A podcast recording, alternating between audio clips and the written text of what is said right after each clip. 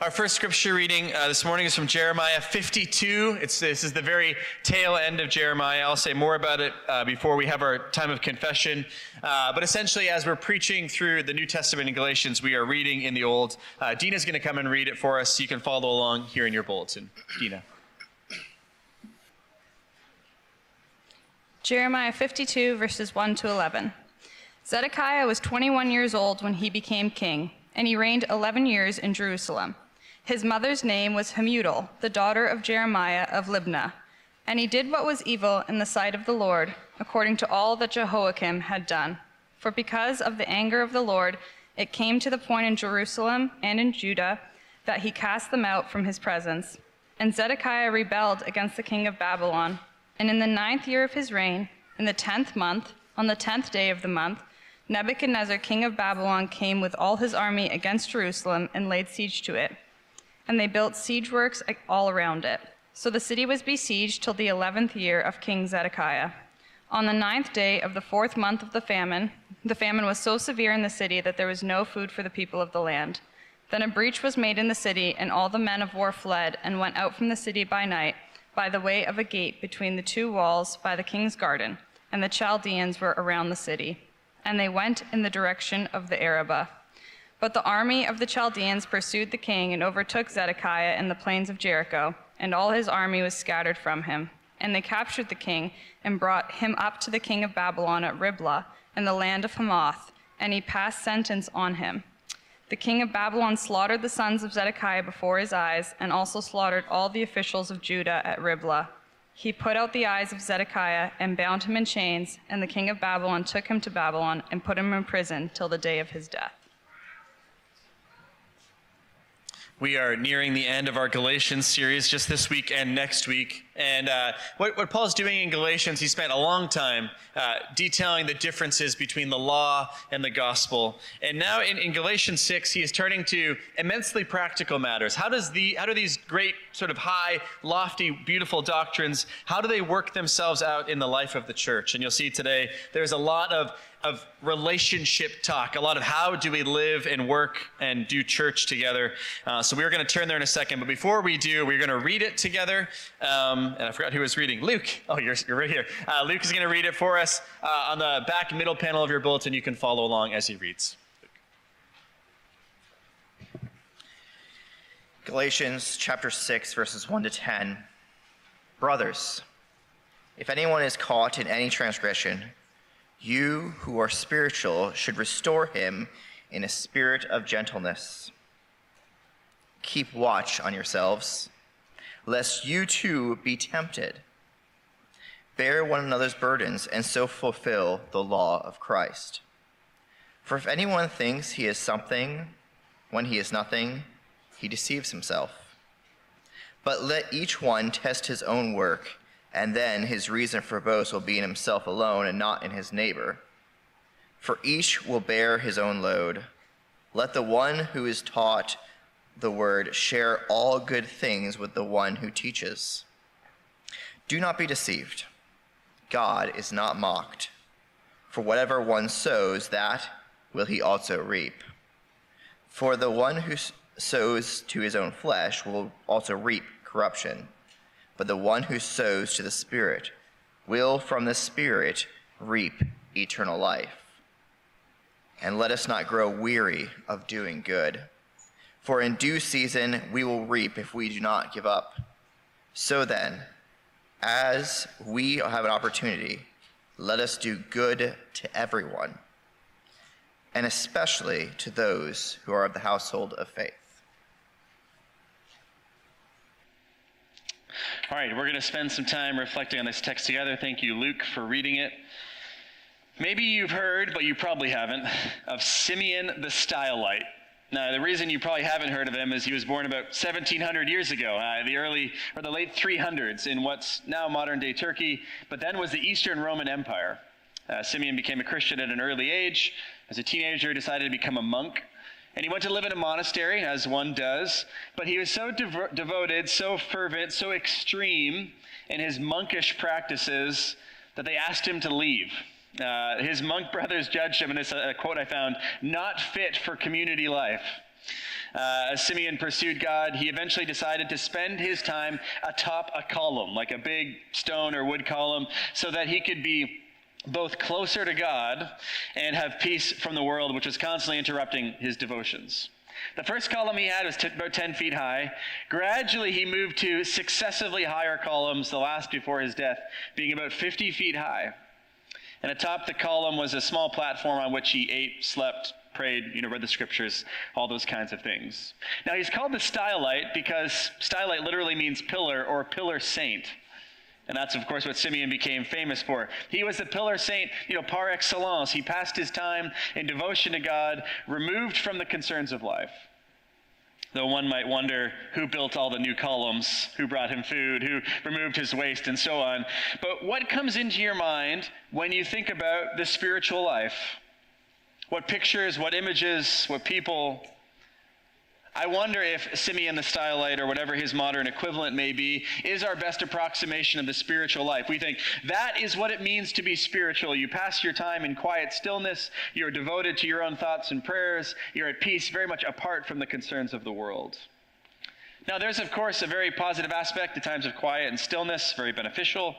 There are times when we ought to slow down, get away from busyness, hurry, and noise, of course. Yet, when Paul is describing the spiritual life to the Galatians, we don't see a whole lot of what characterized Simeon the Stylite. No pillar saints are found in Galatians 6. Instead, what you find as you read this text is relational muck. You find people being restored after sinning. We see sharing of burdens, bearing of loads, encouragements not to give up, not to grow weary. And in short, the spiritual life is not only, or not even most commonly found in a desert or atop a column or in a lake cabin somewhere, but really amid the difficulty, the challenge of everyday life. If spirituality, if true spirituality, with life with God, if it cannot be found in things like parenting and going to work and making supper and befriending the lonely and taking out the trash, all these sorts of things, if it cannot be found there, then it really can't be found anywhere. And what Paul is saying is those are the places of true spirituality. That's where true spiritual maturity is both nurtured and found. So I have two parts to today's message. If you like outlines, I'm one who like outlines, as you well know. Part one, we'll talk about the spiritual life. That's in verses one through five. And then we'll talk about this sowing and reaping business, six through 10. Paul begins in verse 1 by addressing brothers or brothers and sisters, depending on your translation, which just means this section is intended for those who believe in Jesus. This is for church people. And Paul deals with a situation where someone is caught in a transgression. That means uh, sin. The language here is very interesting. Paul tells them anyone can be caught in transgression. Church people are not perfect. They are not sinless. They are prone to wandering. It is possible, Paul is saying, any one of you Galatians or any one of us might find themselves in sin. For as much as the church has a reputation of being afraid of sin, allergic to sin and sinners, for Paul, he says, oh, the place where you ought to expect sin, the place where it shouldn't surprise anyone, is actually in church. Because you know how devious it is, how it gets into everything. Next, the word caught suggests being overtaken by something. It, it hints at a pattern or a kind of stuckness in sin. I don't think Paul is discussing one off sins that happen to all of us, the ones you are immediately sorry for and try to deal with. He's addressing the kind of person who is habitually committing the same or similar sins. They're in a web, they're repeating the same dance steps over and over. So when the church, or when a Christian, discovers such a person, and they will, what should they do?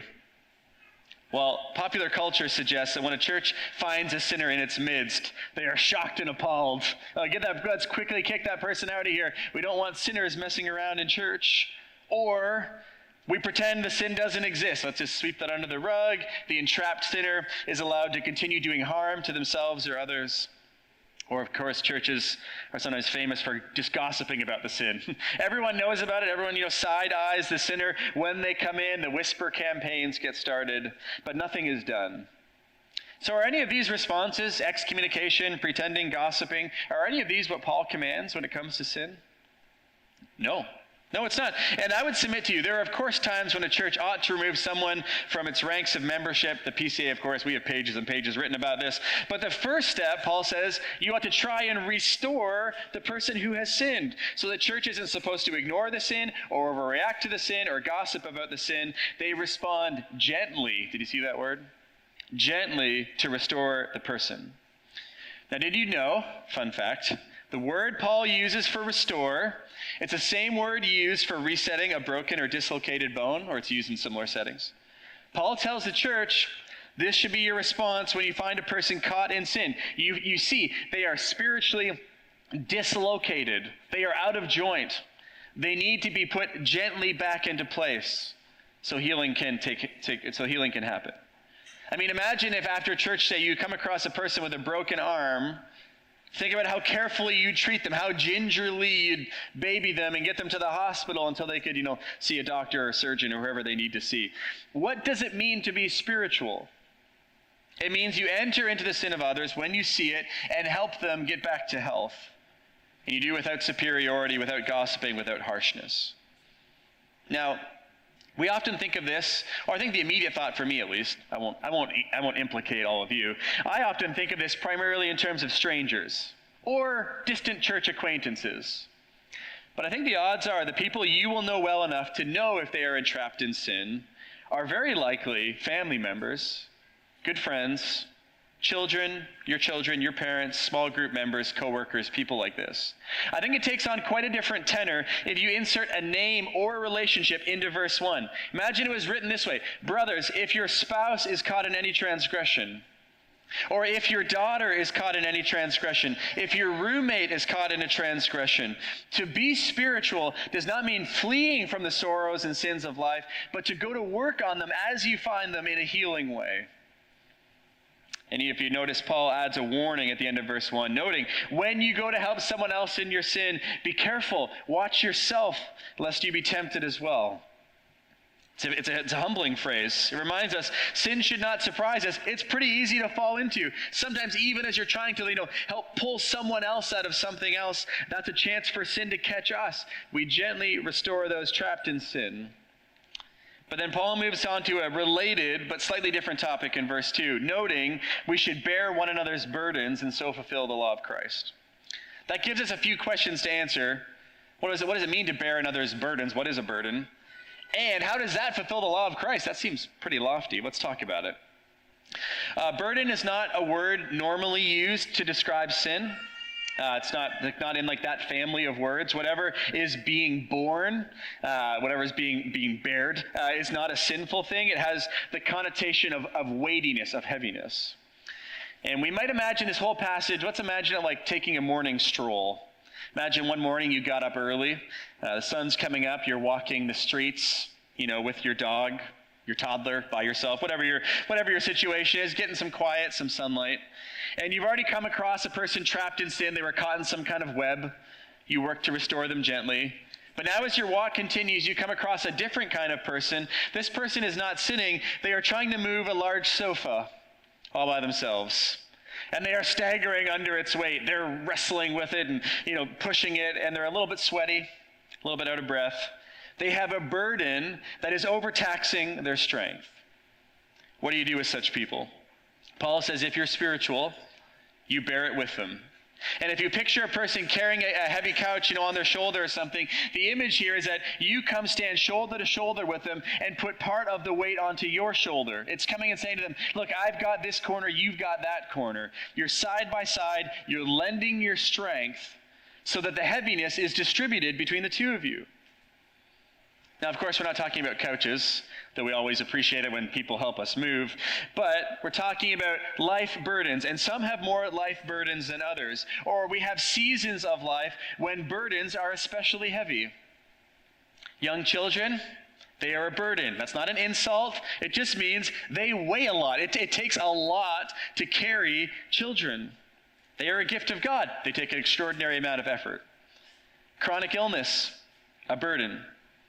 Aging parents, a burden. Aging yourself, its own kind of burden. Chronic marriage troubles, burden, and so on. None of these, I think, are sin, or not necessarily, but burdens are responsibilities, difficult problems, difficulties, you know, weight of some kind that must be carried.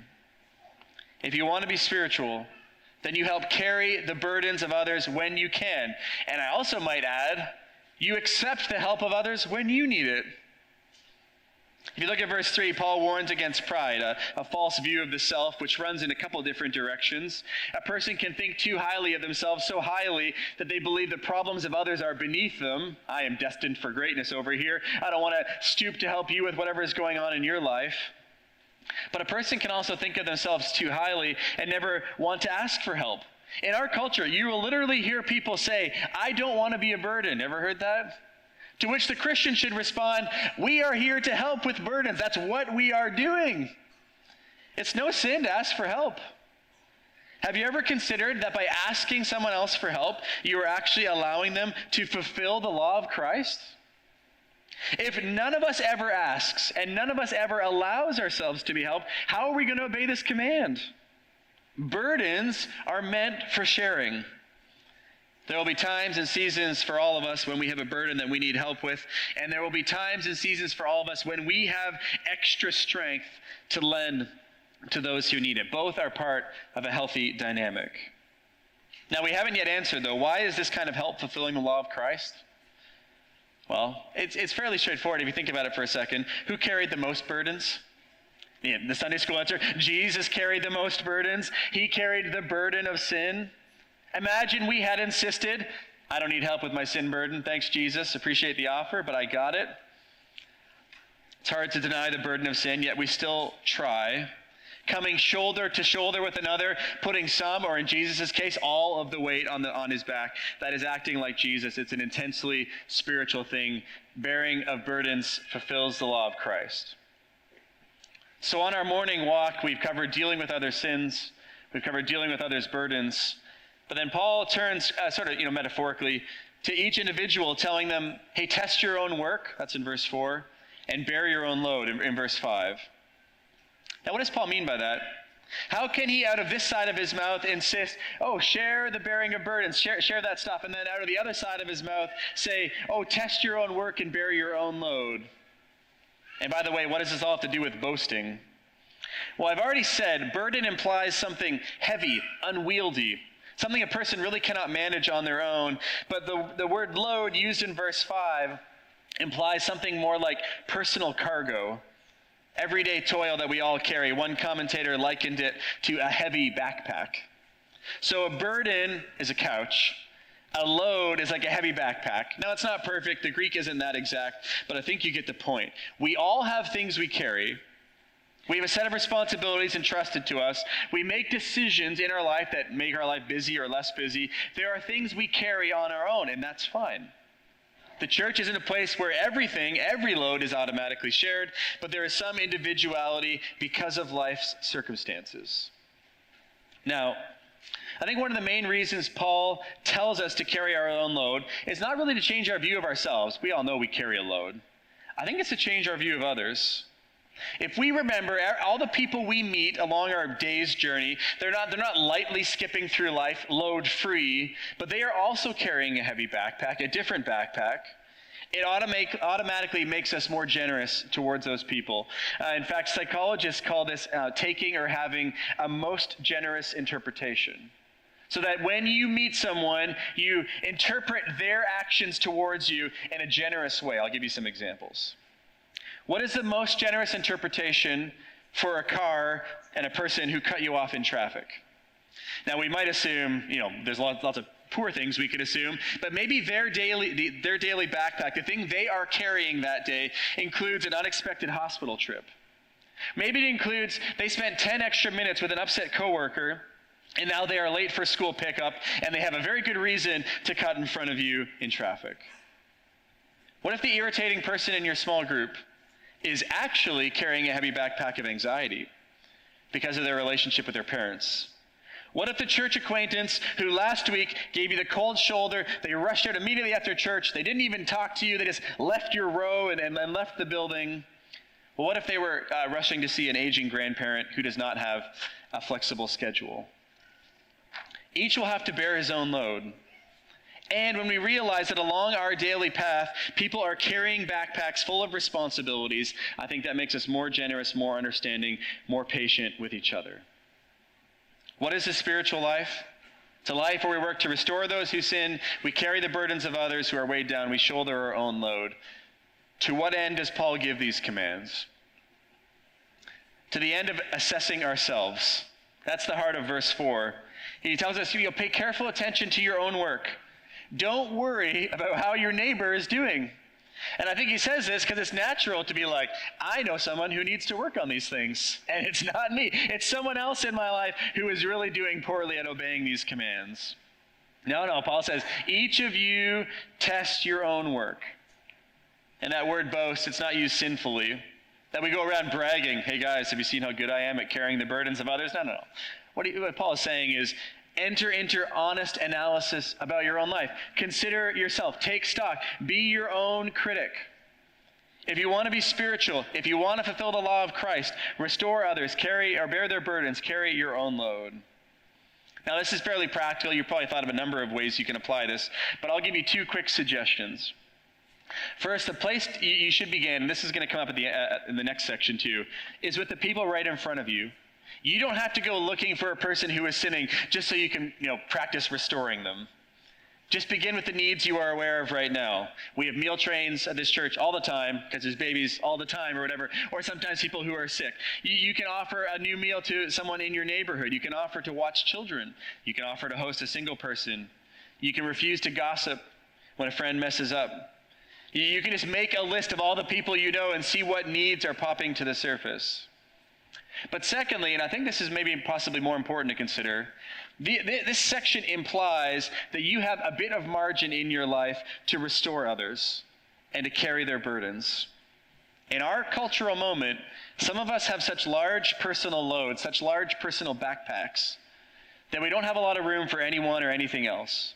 Now, sometimes this is unavoidable. I'm not trying to heap guilt on anyone, but it, sometimes it's very avoidable. And I think Paul is saying, as we think about testing our own work, he's saying, take careful stock of your life. Understand, this is how God has called us to live together. We, we are not living atop all, all individual columns, me here, you over there. We are an interconnected life that the people of God helping and receiving help. Okay, that's the first part. Let's move to part two sowing and reaping. Now, the main, main heart of this section is really 7 through 10, but we have to deal briefly with verse 6. It doesn't really fit thematically. Paul just threw it in here, at least as far as I can tell. But it says this Let the one who is taught the word share all good things with the one who teaches. Now, perhaps you're wondering, what good things are you going to share with me or with anyone else who teaches? Are you supposed to share the things you're learning? Are you supposed to share your money? Are you supposed to share tasty snacks? You know, what good things, what, what does Paul have in mind here? What good things are Christians supposed to share with their teachers? Well, the word Paul uses for share, it's this pretty profound word. It's this word koinonia, which means fellowship, community, Part of the context for Paul's comments here is that there were not clear expectations between congregations and pastors at this point. Galatians, we think, was written quite early, and so some teachers were probably paid or, or kind of given, you know, a house and food or whatever. Others were not. And so Paul is, is sort of briefly laying down a guideline that he's going to expand on in Corinthians and other places, Timothy and Titus, that there, there can be and ought to be a formalizing of the, the relationship between a pastor and a congregation with obligations and duties going both ways. So, at some level, this verse is saying that teaching in the church should be a job supported by the people of the church. That's sort of one level. But it's much more than a job. And the word he uses, this koinonia word, definitely suggests it that it's more than a job, this is a partnership. There is something deeper and more profound going on between you and I and anyone else who teaches here than a mere imparting of information. What do we share with each other? Well, we share life itself. That's what we share. We are woven into each other's stories. We have a particular kind of fellowship, you and I, that's pretty unique. You hear my voice a lot. And in return, I'm financially dependent on you. And there are, there are other obligations that go both ways. We have this rich gospel partnership, but it is more than a job. So, yes, I hope this church continues to share both its money and tasty snacks with me. Yes, I hope that. But more than that, we, we have a fellowship together where I am doing my best to teach as well as I can, and you are doing your best to learn and to share. There's this two way street of encouragement, help, and sharing. So that's verse 6. We had to get that out of the way. And when we turn from that to this larger principle that he expands upon in these last verses here, he wants to bring to bear in Galatians churches. Namely, he says, there's a law of sowing and reaping that governs our world. God set it up this way. We should be careful not to, to try and thwart it or live in opposition to it. Paul offers a pretty stern warning in, in verse 7. He says, you know, Don't be deceived. God cannot be mocked which implies they were in danger of being deceived or they were in danger of mocking God with they, they, were, they were they were not they were forgetting this this sowing and reaping law that God put into place in our world. They had to be reminded of it. Now what is the law of sowing and reaping? Well let's do farming and gardening first. It's a little bit easier there. Uh, sowing and reaping teaches you whatever you put into the ground comes up in the future right? You plant bean seeds with sunlight and water and the right kind of soil or whatever, uh, you reap beans. If you plant tulip uh, bulbs in the fall, if the squirrels don't get to them, then you will reap beautiful tulips in the spring. Of course, sowing and reaping also says if you plant bean seeds, you won't reap tulips. And neither will tulip bulbs produce cauliflower, which seems simple. We're like, yep, okay, I, I know that law. Sowing and reaping, kindergarten, I learned all this. Good. We forget, though, that this law is as unstoppable in the spiritual realm as it is in the agricultural. Look at verse 8. If you sow to the flesh, you will reap corruption. What does sowing to the flesh mean? What is being planted? If you were here last week, Frankie covered a lot of it. Galatians 5, 19, 20, and 21 has an extensive list of, of sins. But this is sort of sowing to the flesh is this catch all category for anything sinful, anything displeasing to God. The flesh does not refer to bodily activities like eating, drinking, sleeping, but to sinful activities. Paul says if you bury the seeds of sin in your life, if you sow sin, if it's allowed to grow and to flourish and to bear its fruit, it will lead to corruption. Corruption is a way to describe, I think, both the consequences of sin in this life and the eternal consequences of sin in the life to come. Whatever you sow spiritually, you will reap. And if you sow sin, Paul says, it will be spiritually disastrous for you. But at the end of verse 8 is the alternate scenario. If you sow to the Spirit, you will reap eternal life. So a life lived for God, all the faith and trust and hope you, you, you put into the ground of your life, that will produce eternal life. Remember, not as reward, the whole the rest of Galatians taught us that, but as grace. Now here's the question I asked myself as I was reading this, studying this. Why would one forget this law? Seems pretty straightforward. Well, there's a clue in verse 9. Paul tells them, he reminds himself, we shouldn't become weary in doing good. Well, what's the clue? Uh, think of it this way. Let's go back to tulips. You, one, one nice, crisp fall day, you go and buy tulip bulbs, you know, from wherever you buy tulip bulbs from. And you bring them home, and you're very diligent. You get a spade out that very day. You don't put them away. You get a spade out or, or, a garden trowel or whatever, and you diligently plant all your tulip bulbs in the front garden. You find a good place with good soil, good sunlight. You dig your little holes, plant them a few inches down, whatever, whatever the box says, well spaced. You cover them, you go inside. And what happens next? Well, it gets colder. the leaves fall off the trees, a few weeks after that, where we're in right now, some combination of snow, ice, sleet, freezing rain, ice pellets, slush, etc., comes to Ottawa. And for months, long months, everything is frozen, no sign of tulips. And if we didn't have years of history to keep up our hopes, if this was our very first go around with tulips, what would we think? We'd think, well, that was a waste of time. Why did I plant the seed? There's no way they survived the winter. What I did didn't make any difference. In short, the gap in time between planting and reaping inevitably makes us grow weary. We lose heart and we lose hope. And the long winter has a way of breaking our, our sowing spirits. And Paul says this is what's happening in the spiritual realm. There's always this delay between the seed going into the soil and that first sign of green, you know, in the spring, the, up through the last of the ice and snow. And all of us grow faint, and all of us lose heart, and we get discouraged. And one commentator writes that this word for grow weary was sometimes used to describe unstringing a bow. So think of a hunter or a warrior, you know, someone who shoots arrows, and they were like, I'm just giving up. I'm taking the string off. I'm not going to be ready. I don't feel like doing this anymore. Anyone feel like giving up on the Christian life? Anyone feel like I, have I've given and I've given and I've tried and I've tried, and everywhere I look around me is cold and frozen? Anyone have someone in your life look, that you're like, look, I've made effort after effort, I've sowed and I've sowed and I've sowed, and nothing changed?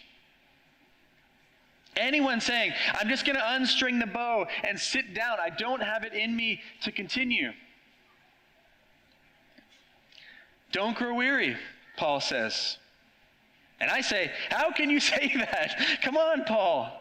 Because he says God has established this iron, unstoppable law in the world that's sustained by God's own power. He says, Whatever is sown, it will eventually be reaped. In his letter to the Corinthians, Paul says it a bit differently. At the end of Corinthians, at the end of chapter 15, he says, Be steadfast and immovable, understanding because of the resurrection of Jesus Christ None of your labor is in vain. What changes the equation is the resurrection of Jesus. He's behind every good work, He's behind every cup of cold water offered in His name. So none of this is unimportant. All of this matters. And I know the cultural winds, they're against us. I know. I know the hostility of your workplaces. I know the hardness of your neighbors. Don't give up. I know the sleepless nights of parenting, the loneliness of modern life, the struggles to find a godly partner. Don't give up. The aches and pains of life, the sorrows of burying those we love, don't give up. I know that sin wreaks havoc, and marriages and families and friendships are being, are being threatened. Don't give up. Paul says there will be a time of reaping. Because Christ has risen, because his power is at work in us, one day shoots will come up through the last of the ice and snow. So these are the days of sowing, the days of doing good, the days of carrying burdens. There will be a season. Paul promises us when reaping will come. God promised it, and his promises are true. So don't give up. Verse 10 tells us how to begin. We'll, we'll do this quickly and finish up here. It instructs us do good. Then you see the next words as we have opportunity. Find the people right in front of you. Who, who's right in front of you? Particularly within the church, he says, the, the household of faith, but outside of it as well, go do good. You don't have to get stressed about it. You don't have to get anxious about it. Just open your eyes and look around. We can, in fact, I think, summarize the Christian life as do good to who's in front of you. aka love your neighbor as yourself. But what is implicit in this text is that we is, is that this is the way God in Christ has treated us. What gives us the power to do good, to persevere, to help the sinning, support the stumbling, is because Jesus Christ has done good to those who are evil. He's persevered in his suffering. He forgave the sinning. If you rewrite this part of Scripture, we find ourselves on the far side of every equation. It's Jesus who finds us in our transgressions and restores us. It's Jesus who bears the burdens we could not carry. It's Jesus who carries his own load all the way to the cross. It's Jesus who sowed only goodness and righteousness and reaped the reward due him. And it was Jesus who offered us his very life in exchange for ours. He didn't grow weary of us. He didn't give up on us, He persevered to the very end. So, this is the great hope and prayer. Jesus makes us as He is, and He helps us start with the people right in front of us. Let's pray. Oh Lord, we give you thanks for scriptures that encourage us and challenge us. Scriptures that, uh, that both uh, show us our own sin, but also show us uh, the glory and the good that you want to do in and through us. Please help us to see ourselves rightly this morning and in the days to come. Give us the strength to do good. We ask this in Christ's name. Amen.